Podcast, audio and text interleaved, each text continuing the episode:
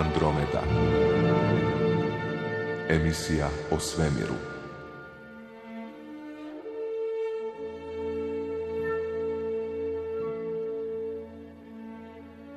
Želim vam dobru večer u još jednoj Andromedi, ljetnoj Andromedi. E, doktor e, Tihomir Marjanac, umirovljeni profesor s PMF-a je s nama. Želim vam dobru večer. Dobro večer i vama. E, večeras ćemo o istraživanju oceanskih dubina i budućnosti zapravo takvih istraživanja. Pa evo, čini se da je pravi trenutak da malo popričamo i o toj temi. To je tema koja se tiče naše planete, naravno, ali nije ta naša planeta jedina planeta koja ima duboke oceane. Očito je da dubokih oceana u svemiru ima još. Pa nama je ovaj naš ocean nekako najbliski, e, najlakše do njega dođemo. Pa se onda čini da bi o njemu morali sve znati.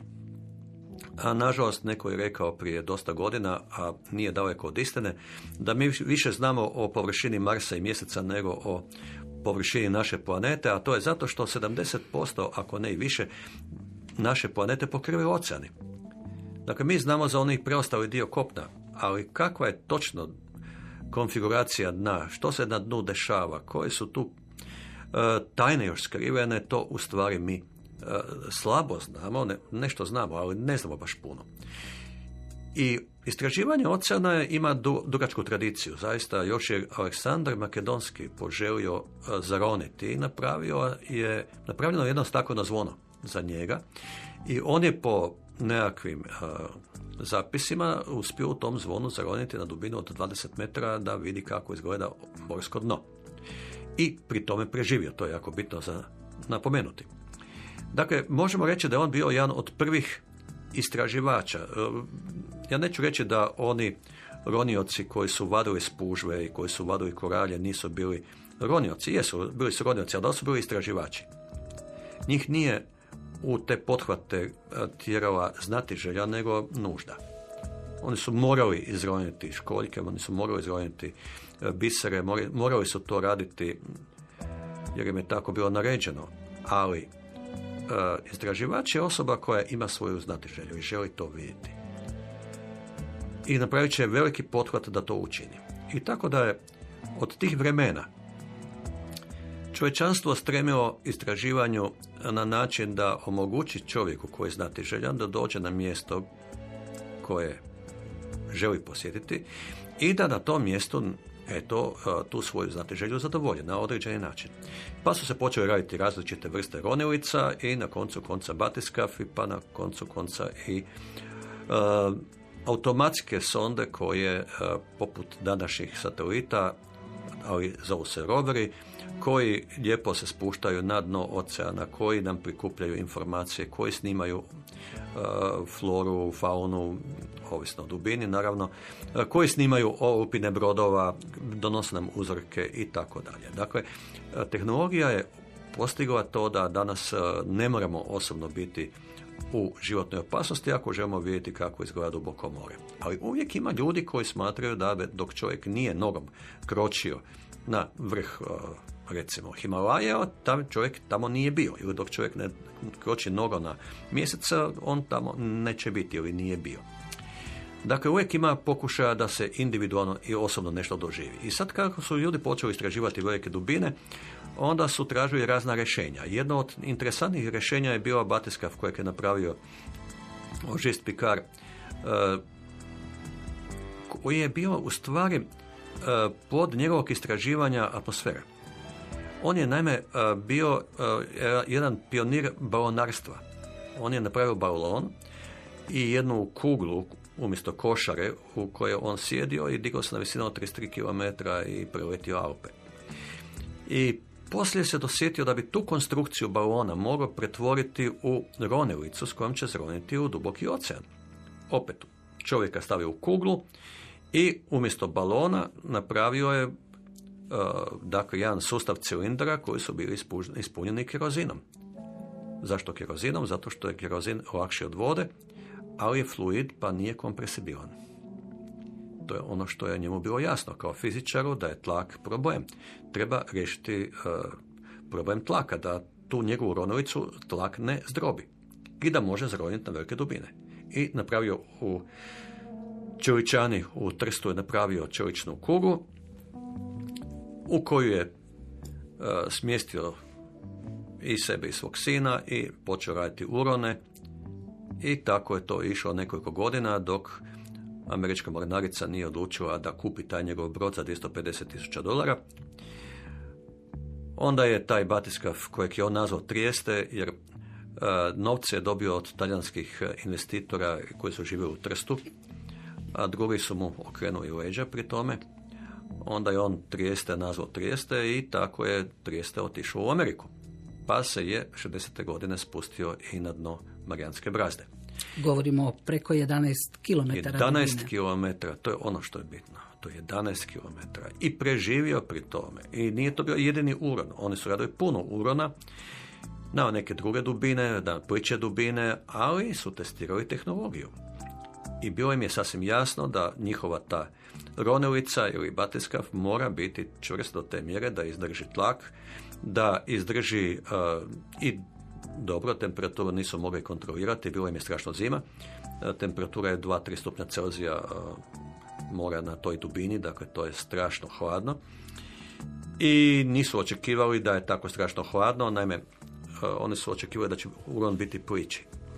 I onda je došlo naređenje, što se kaže, svrha je došlo naređenje da moraju izroniti do dna. E, da su oni znali da idu na dno, oni ne bi obudi, bili obučeni u lagane majice i e, poneli bi sa sobom po, za pojesti malo više od jednog sendviča. Oni zaista nisu e, očekivali tako duboki uron, ali im je došlo naređenje da moraju i onda su, nisu imali izbora. Dakle, uz Pikara je bio i američki mornarički podmornički časnik Don Walsh koji ima iskustvo kao kapetan podmornice u Korejskom ratu. Dakle, njih dva su zaronili. Don Walsh je ronio još puno puta, puno puta nakon toga. On je na koncu doktorirao oceanologiju, a Pikar je ostao vjeran konstrukciji podmornice, pa napravio putničku podmornicu, svašta on radio. Ali ono što je bitno, uvijek su se brinuli za sigurnost ljudi. Uvijek su tražili tehnološka rješenja koja će osigurati da podmornica ne strada. Da ako, se dođe, ako dođe do kratkog spoja, onda se balast otpušta automatski i ronilica izranja na površinu. Napravili su sistem izlaska iz ronilice na taj način, odnosno iz batiskafa, da oni iznutra mogu otvoriti vrata izaći van, a ne da moraju čekati pomoć sa broda. I to se zaista i dogodilo. Kad su izronili van, oni su bili udaljeni od broda jednu milju. I dok su došli do njih ovaj, e, sa gumenjakom, mornari da ih izvuku van, oni su sjedili vani i gledali nebo. Dakle, bilo je interesantno jer su bili valovi, valovi su bili visoki nekoliko metara, u stvari se vrijeme pokvarilo.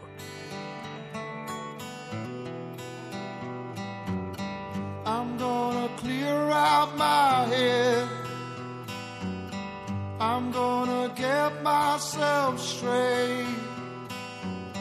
I know it's never too late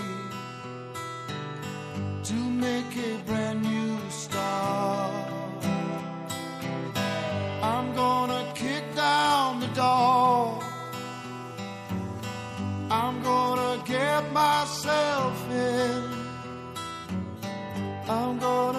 grace of the hour and not fall back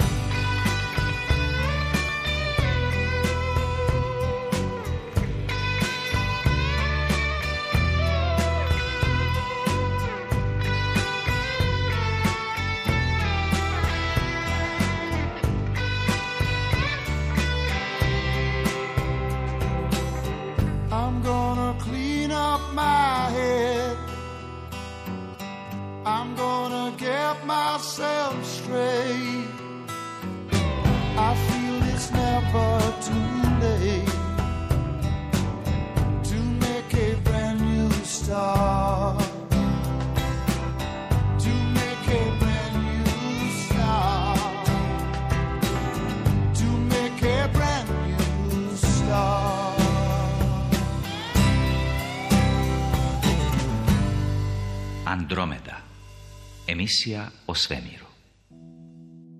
To pričamo zbog toga što je kasnije u razvoju e, podmornica su krenula dva smjera. Jedan je bio smjer istraživanja putem modificiranih e, pravih podmornica e, koje su rađene za vojne svrhe. Ali treba znati da je u Hrvatskoj napravljena prva istraživačka podmornica koja se zvala Loliko. Izgrađena je u Rijeci. Dakle, malo poznat podatak da među pionirima podmorničarstva smo bili mi u Hrvatskoj. Tu su naši ljudi to izgradili. Taj loliko je jako slabo poznato, poslije samo jedna ili dvije fotografije koliko ja znam. No, nakon toga su se počeli raditi modificirane, eh, dakle, polubatiskaf i polupodmornice, razno raznih eh, istraživačkih eh, tvrtki, pa tako na koncu i za vojne svrhe. I onda je jedan od jako uspješnih e, modela napravila jedna američka tvrtka koja zove Triton. Oni su napravili e, batiskav koji je u jednom danu zaronio do dno Marijanske brazde pet puta.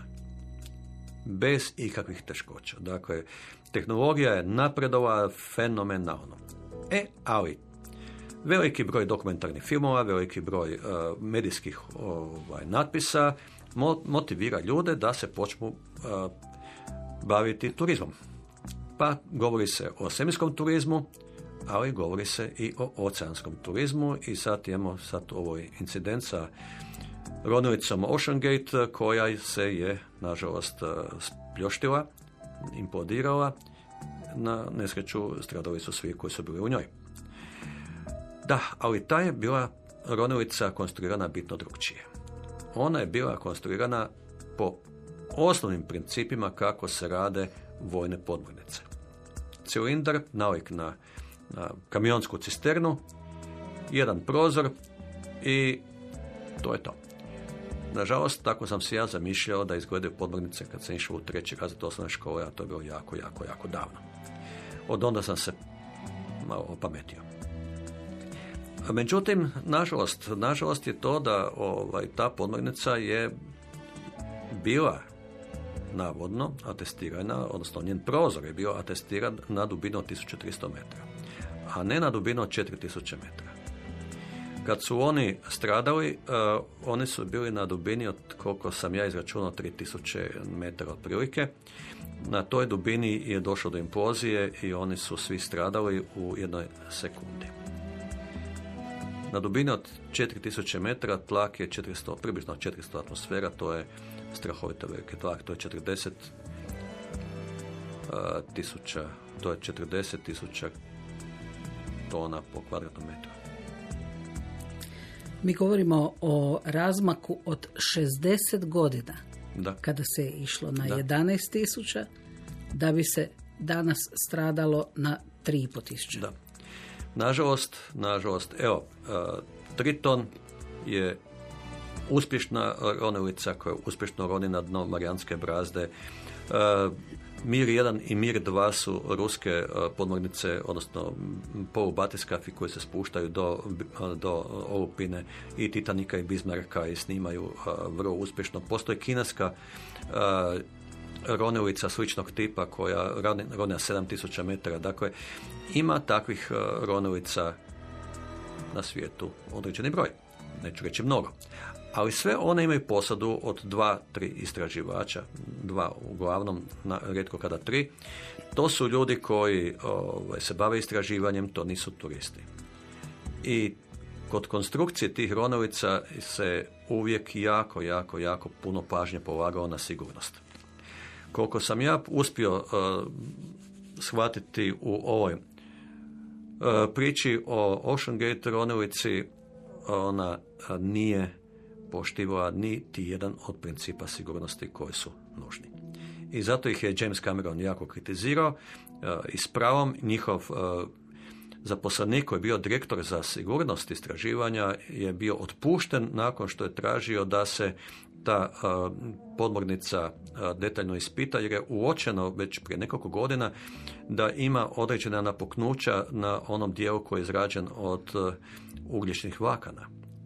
Ugljična vlakna nisu za tu namjenu. Ona ne mogu izdržati tlak. Dakle, one jesu otporni materijali za sve i svašta, za avione, za satelite, ali nisu za, za velike tlakove. I kada je on tražio da se, da se uh, naprave dodatna istraživanja, neovisna istraživanja o sigurnosti te ronilice, oni su njemu nje podali otkaz, tužili su ga za klevetu. E, ta tužba je riješena na sudu, ali se ne zna točno kako. Dakle, kako je rješena ta tužba, ko je kome platio odštetu, to nigdje nije rečeno. Dakle, to je bila nekakva nagodba, sudska nagodba među njima.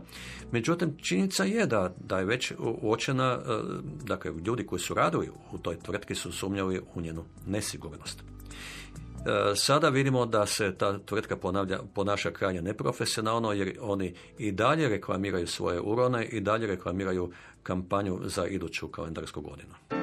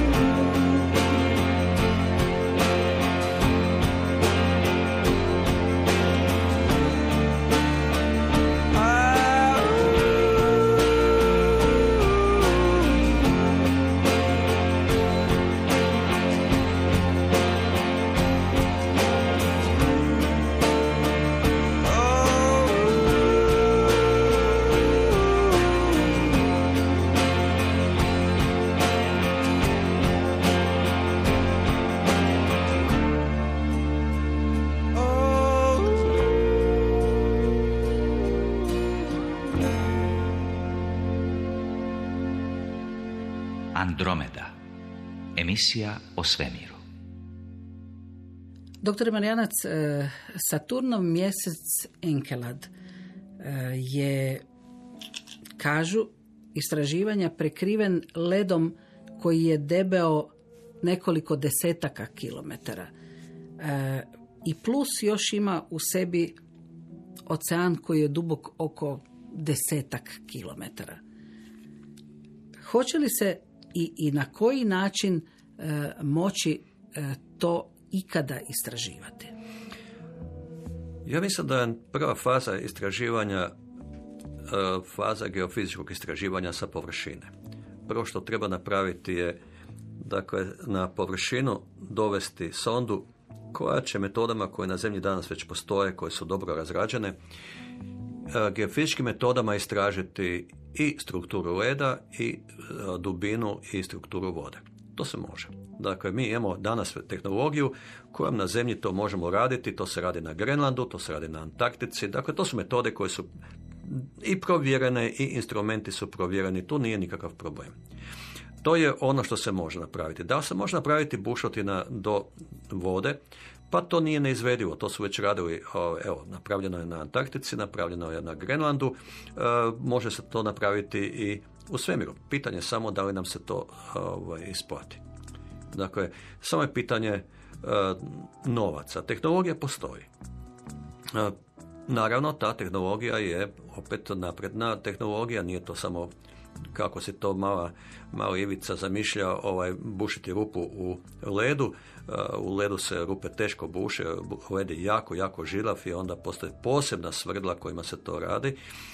Tehnologiju bušenja su danski istraživači jako lijepo razvili na Grenlandu, ali naravno i ruski istraživači na, na bušotin Vostok na Antarktici dakle su razvili svoju pak tehnologiju, to vrlo uspješna tehnologija. E, ono što je nama problem je da kada bušimo tako veliku rupu, mi moramo znati da led ima jedno, jedno jako nezgodno svojstvo, a to je da se ponovo zabrezava. Dakle, ono što mi e, možemo napraviti na zemlji, mi tu bušotinu izbušimo, bušotinu treba zagrijavati, jer ako je ne zagrijavamo, ona se stisne i blokira nam alate i gotovo izgubili smo bušotinu. A možda nam i nije cilj. Možda nam je dovoljno da sonda se probije do dna ili do, do vode, a neka se gore zamrzne. Možda nama nije ni cilj postaviti 12 km čeličnih cijevi. Jer to napravimo na zemlji. I dakle, ustavljamo čelične cijevi jednu na drugu na zemlji i onda tako radimo bušotinu. U želji da se bušotina ne zatvori. A možda u svemiru to nećemo niti htjeti. Možda nam to nije u interesu. Možda ćemo napraviti robotsku sondu koja će sama sebe spustiti do vode i pri tome slati sve moguće podatke. Nije problem na sondu staviti sve moguće analitičke instrumente koje ovog trenutka imamo na raspolaganju, da ona napravi veći dio analitike u samome ledu, pošalje uh, informaciju na površinu bez nužnosti da mi taj led dotaknemo. Dakle, pretpostavljam da je to izvedivo i mislim da to nije neki veliki E, misterij. To, to, to inženjeri koji rade na, na dubokim bušotinama, danas su na Grenlandu ili negdje drugdje, oni to mogu iskonstruirati ako ih neko zamoli. Mislim da to nije problem. Ono što je problem je kada uđeš u vodu, kada se uđe u vodeni taj medij, e, problem je tlakova.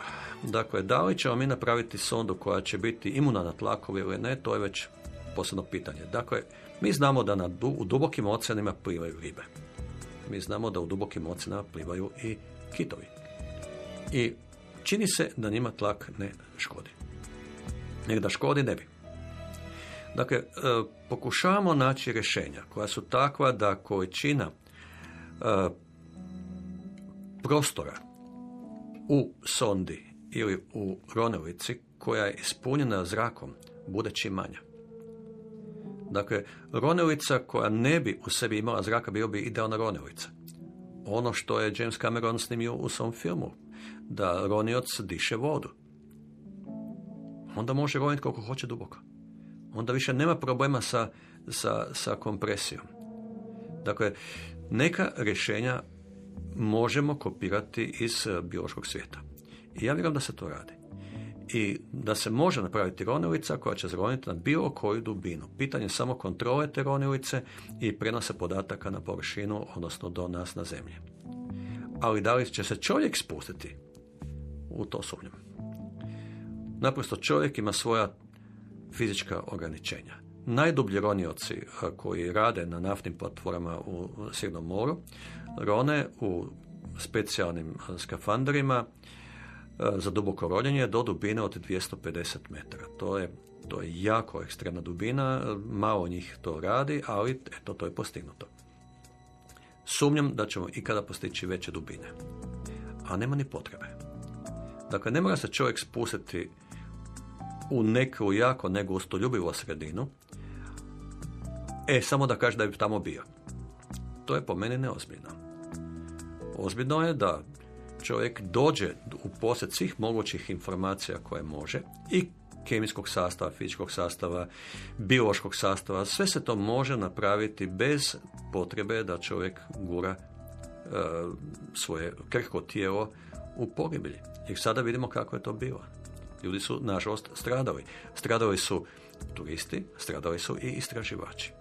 Svi oni su vjerovali da je ta ronolica bila sigurna jer su ih tako konstruktori uvjeravali. A nikada nisu dopustili da neovisni procjenitelji procijene da li je ta ronovica uopće sigurna. Evo vidite, to je to. E, ja bih rekao da je to jedan primjer jednog, jednog ovaj, kapitalizma, jednog brutalnog kapitalizma gdje se u, u trci za novcima e, ljude izvodi, dovodi u pogibelj i naravno da im se ugovor na potpis po kome oni odriču svoju odgovornost. To je ono što je problem. Dakle, da li napraviti avion za kojeg znamo da ne može sletiti? Nema smisla.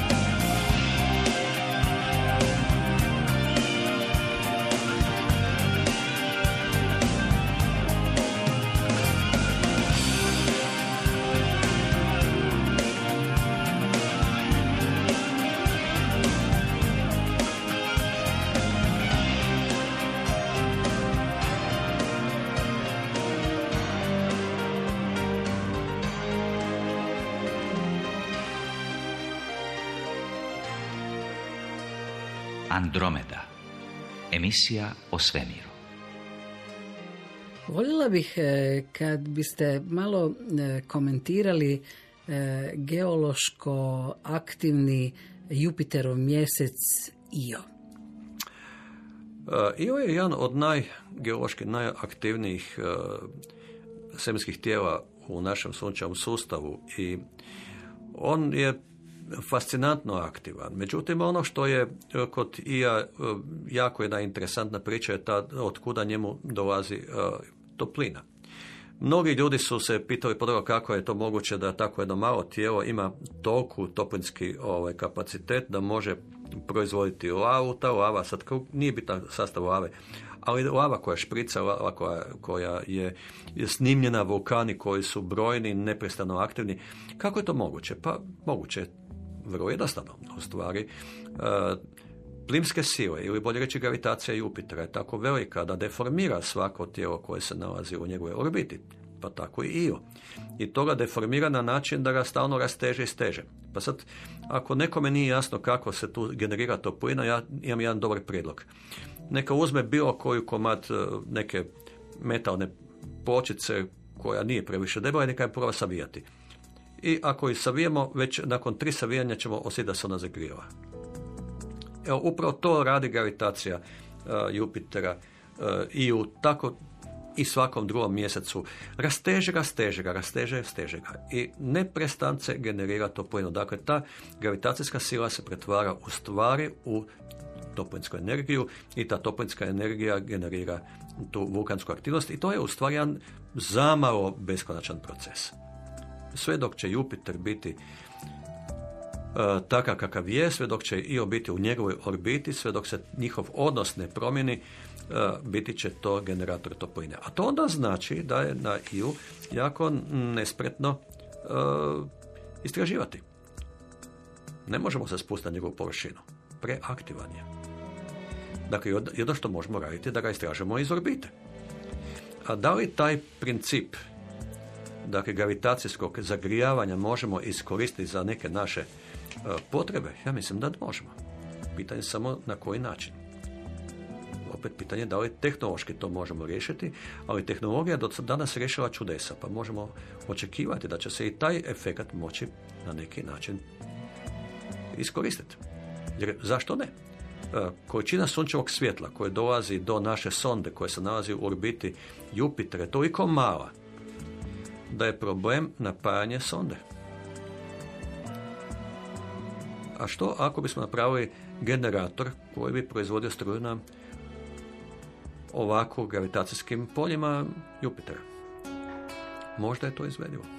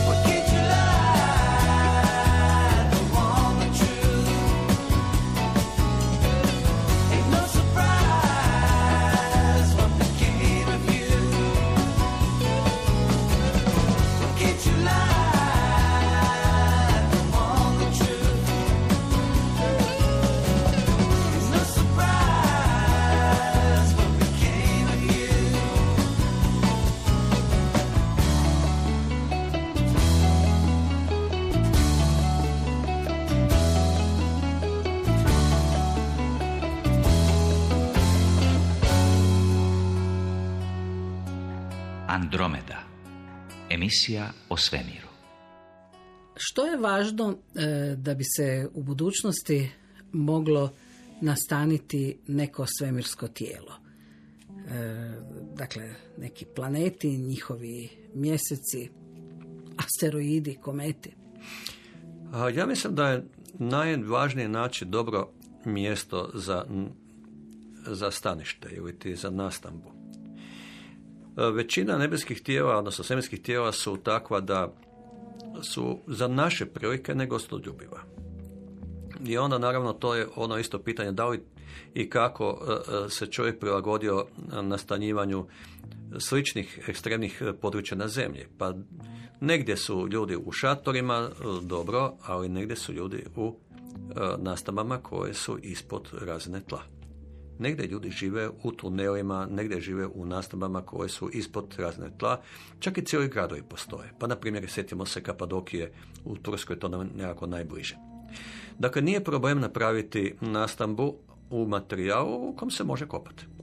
Ono što je nama jako e, veliki izazov je spoznaja da na Marsu konkretno postoje ogromni tuneli e, koji su tuneli kojima je lava nekada tekla kada je vulkan, e, recimo Mons Olympus ili, ili neki drugi bio aktivan, onda je tekla lava kroz taj tunel. Takvi tuneli lave postoje i na Siciliji, postoje i na Islandu, postoje i na Havajima, pa na koncu i na mislim, postoji na, na puno mjesta i neki su čak turistički otvoreni, recimo konkretno neki tuneli su otvoreni na Siciliji, pa se onda u njih može ući. Na Islandu se u neke može ući. Tako da, tak, takvi tuneli su idealna staništa. E sad, ovi na Marsu su veliki. Ispada da su, da su promjera u najmanju ruku par stotina metara, možda i veći i dužine su deseta kilometara. Dakle, nije problem u takvom jednom tunelu napraviti cijeli grad ako to poželimo. E, sigurno da u tom tunelu smo zaštićeni od svemirskog zračenja, e, sigurno da u tom tunelu je toplije nego što je na površini, u tom tunelu smo zaštićeni od pješčanih oluja, u tom tunelu e, možda možemo doći do vode u, bio u smrznutom stanju, bio u tekućem stanju, pa ćemo tu vodu moći eksploatirati. Dakle, taj tunel nam može biti jedan dobar dobro stanište za dosta veliku populaciju ljudi koji će nastanjivati Mars. Ja ne mislim da bi trebalo raditi vanjske ove nastambe, jer e, gustoća atmosfere na Marsu je toliko mala da ne štiti čak niti od srednjih meteorita. Tako da bi e, nastamba koja je bila vani morala biti dosta masivna i čvrsta da izdrži udarce mikrometeorita i meteorita, a to poskupljuje stvar. Međutim, vani su temperaturni ekstremi preveliki temperaturni ekstremi su takvi da se to ne isplati. Ali ići pod zemlju se isplati definitivno. Pa i na zemlji znamo da u tunelima e, je temperatura koja odgovara recimo srednjoj, srednjoj temperaturi na tom području tokom cijele godine. Kod nas je to 12 stupnja Celzija. Prema tome, u dubokim špiljama je stalna, stalna klima. I to je sigurno tako i na Marsu. To je sigurno tako i na mjesecu i na svakom drugom planetu gdje, gdje ikada postoji vulkanizam je to sigurno, sigurno tako. Dakle, pitanje je samo da li je vulkanizam trenutno aktivan kao što na Veneri, nije dobro ući u tunel lave pa da onda lava dođe u goste. To svakako nije dobro, to, to recimo na, na, na, na Siciliji je to problem sa etnom, gdje lava teče kroz tunele, isto tako na, na Havajima, ali na nekim drugim mjestima gdje je vulkanizam ugasnuo, tamo je to gotovo idealno stanište. Dakle, ljudi će morati naučiti živjeti pod zemljom, što mislim da nije za ljude nikakav problem. Živjeli smo tisućama godina pod zemljom, pa možemo i opet pomalo. Ne. Nije problem izaći van. Ima mnogo takvih izlaza, dakle tih takozvanih svjetlarnika, e, koji imaju promjer oko jednog kilometra. To su, ogromne rupe. I to je ono što se može usporediti sa, sa kršem u Kini. E, to je vrlo interesantno zato što u Kini imamo ogromne špijske sustave koji imaju ovaj, e, nekakve otvore prema površini koji su stvari ponori e, koje oni zovu Tiankeng i to je nešto nalik recimo na naše crveno jezero. Dakle, kad pogledamo kako je to provalija, u stvari ti, ti kineski su čak i puno veći od crvenog jezera, ali dolje može biti grad od milijun stanovnika ako baš hoćete. To su ogromni prostori. Prema tome, e, vjerujem da će ljudi se prilagoditi na taj način i ima mnogo ljudi koji se bave planetologijom i istraživanjem Marsa koji i tekako pažljivo promatraju e, krške oblike jer krš ili pseudokrš e, je jako interesantan za nastanjivanje. When your legs don't work like they used to before And I can't sweep you off of your feet Will your mouth still remember the taste of my love? Will your eyes still smile from your cheeks? Darling, I will be loving you till we're 70. And baby, my heart could still fall as hard.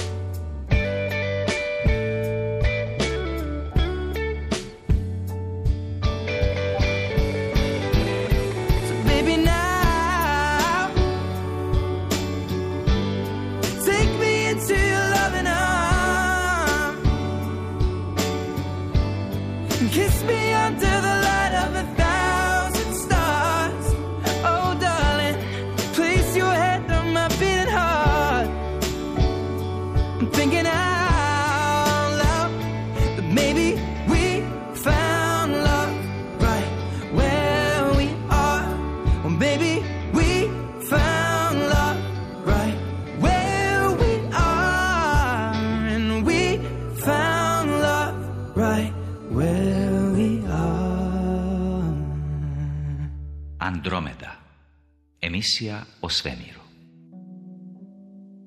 U večerašnjoj emisiji Andromeda e, malo, ma, malo smo u svemiru, malo smo na zemlji zapravo. E, Doktor Marijanac, e, na neki način vučete paralelu između e, geologije planeta, asteroida i ovog našeg planeta na kojem se nalazimo.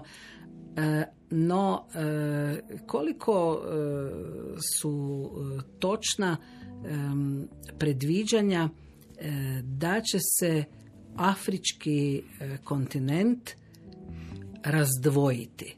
Dakle, da, da, će, da će nastati još jedno novo more? Ha, to je jedan proces kojeg, za kojega znamo već jako dugo vremena. Dakle, istočno afrički rift je jedna e, zona e, loma koja presjeca jedan dio afričkog kontinenta na način da se e, zapadni blok kreće prema zapadu, istočni blok prema istoku i tu je ta velika afrička riftna dolina u kojoj se nalaze vulkani koji su posljedica u stvari tog riftavanja tog dakle razmicanja kontinentalnih dijelova kontinentalne ploče tu se, dakle, marma prodire prema površini, tu se stvaraju ti vulkani, tu su i velika afrička jezera. To je jedan e, rift koji je vrlo nalik na rift koji se može pratiti duž cijelog Islanda.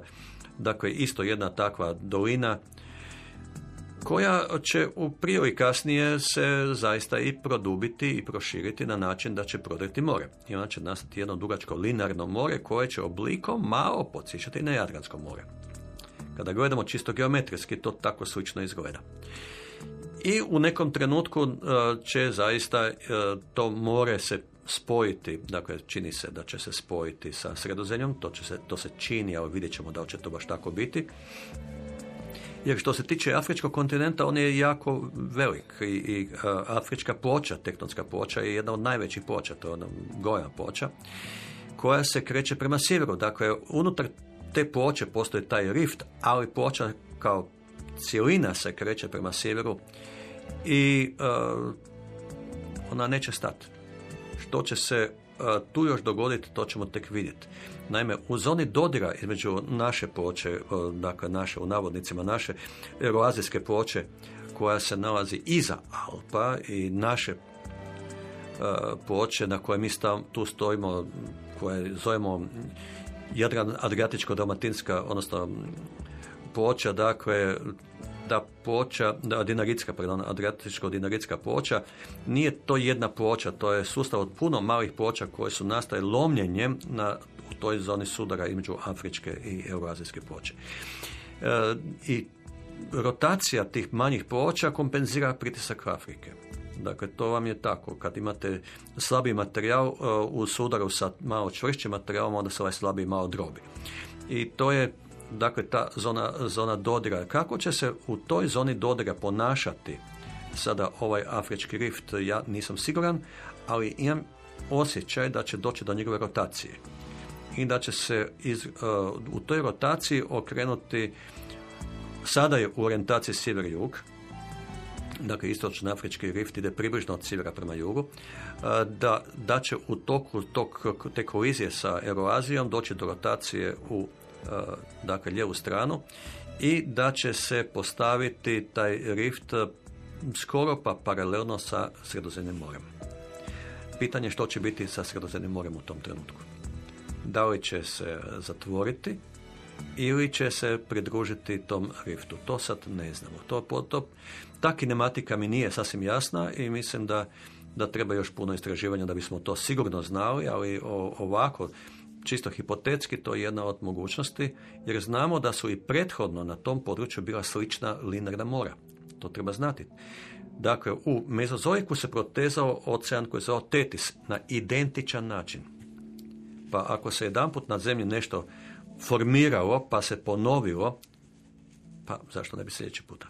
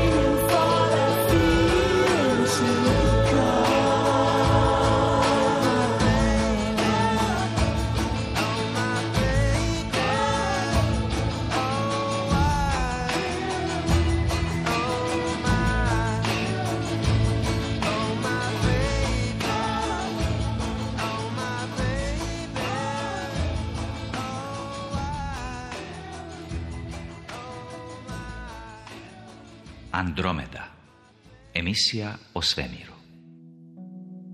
E, završit ćemo e, večerašnje druženje s pričom o Jadranskom moru. Što je ono nekad bilo i koja je budućnost našeg mora? Pa naša, naše Jadransko more je jedno od jako, jako interesantnih područja za istraživanje, zato što je to jedan ajde recimo jedan ovaj prostor koji je geološki jako dinamičan.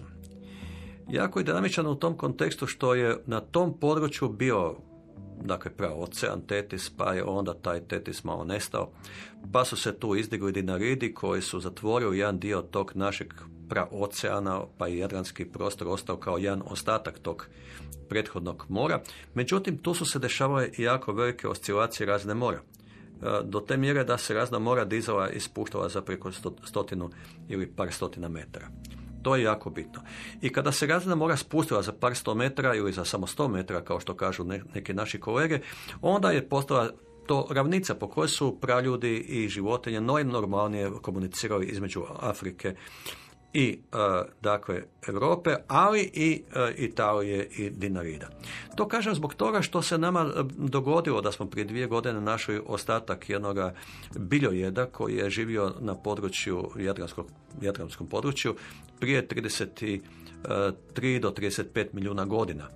Dakle, u to doba, po većini geoloških interpretacija, tu trebalo biti duboko more.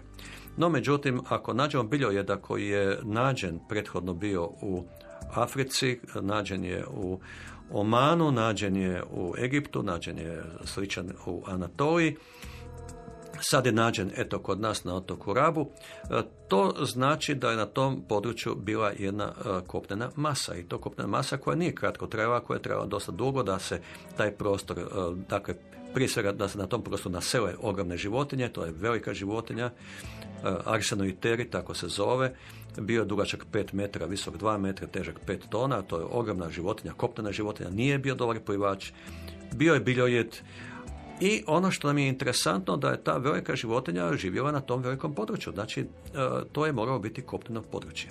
I sad su novi istraživači e, izmislili ime za novi kontinent kojega su nazvali Balkano Anatolija.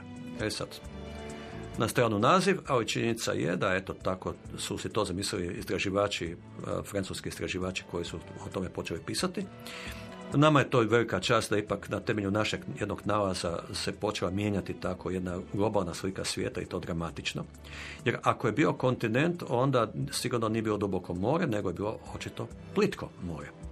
A u tom plitkom moru su živjeli kakvi organizmi koje tek trebamo e, staviti na pravo mjesto. No, međutim, ono što je nama jako bitno, u Jadranskom moru imamo i naslage soli, čak vrlo debele naslage soli, u Srednom Jadranu imamo naslage, odnosno nalazišta plina, dakle to je jedan vrlo dinamičan prostor i ono što je nama veliko veselje je spoznaja da smo bili dio Europe već i u davno vrijeme, jer je pjesak koji je nama dolazio porijekom iz nekakve središnje Njemačke. Dakle, nije iz Afrike dolazio pjesak, nego iz Njemačke, barem po onome što sada znamo ali je bila kopnena veza i sa Afrikom. Dakle, vrlo dinamično. Malo se otvara, malo se zatvara more. Malo tu se otvaraju putovi za migraciju velikih životinja, malo se zatvaraju. U uh, mezozoiku, kada su kod nas živjeli dinosauri, primjerice u Istri, uh, talijanski istraživači su tvrdili da je u to doba Istra bila, odnosno ti naši prostori, da su bili povezani sa Afrikom, zato što su to afričke vrste. Dakle, afričke vrste dinosaura nisu doplivale k nama u Istru jer nisu znali plivati. Oni su bili kopneni uh, sisavci koji su, odnosno kopneni gmazovi koji su uh, prešetali se preko, preko kopna, koje moralo trajati dovoljno dugo vremena da se migracija uspije obaviti. Dakle, očito je kopnena veza postoja više manje stalno, bila je prekidana nekim morskim epizodama. I zato je to prostor koji je vrlo, vrlo dinamičan i vrlo interesantan za istraživanje. E, pa zato ga eto posno volim, ne samo zato što je eto naš, nego zato što je znanstveno jedan raritet čak u e, svjetskim razmjerima pa bi zato bilo jako lijepo kada bi se o njemu više znao. A ja ne sumnjam da naši kolege istraživači e, to zdušno istražuju. Samo hoću reći isto ono što sam rekao i e, u vezi meteorita. Što više istraživača, to više spoznaja.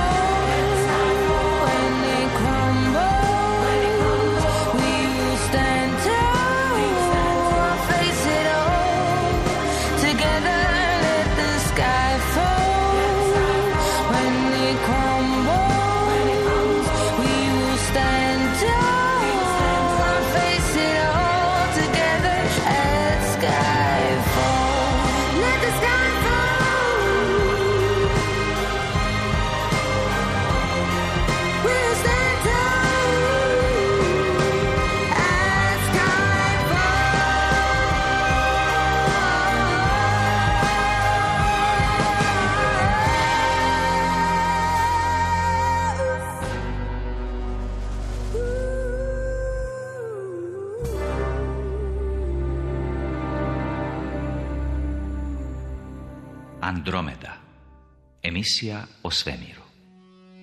O geologiji e, svemira i našeg planeta govorio nam je dr. E, Tihomir Marijanac. Hvala vam lijepa. Hvala e, vama. I pozdrav svima. Upućuju Stela Keleš, Darko Hodnik i Dubravka družinic Ricijaš. To watching, never could own. race from this hole she calls home.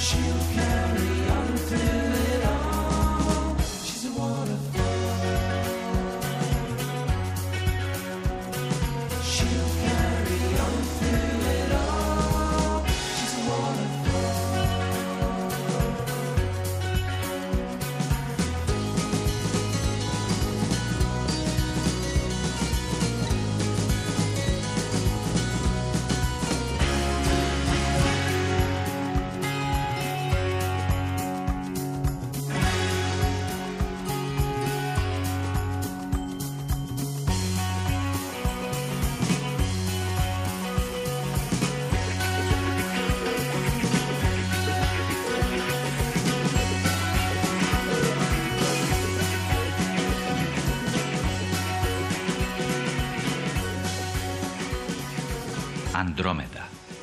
Emisija o svemiru.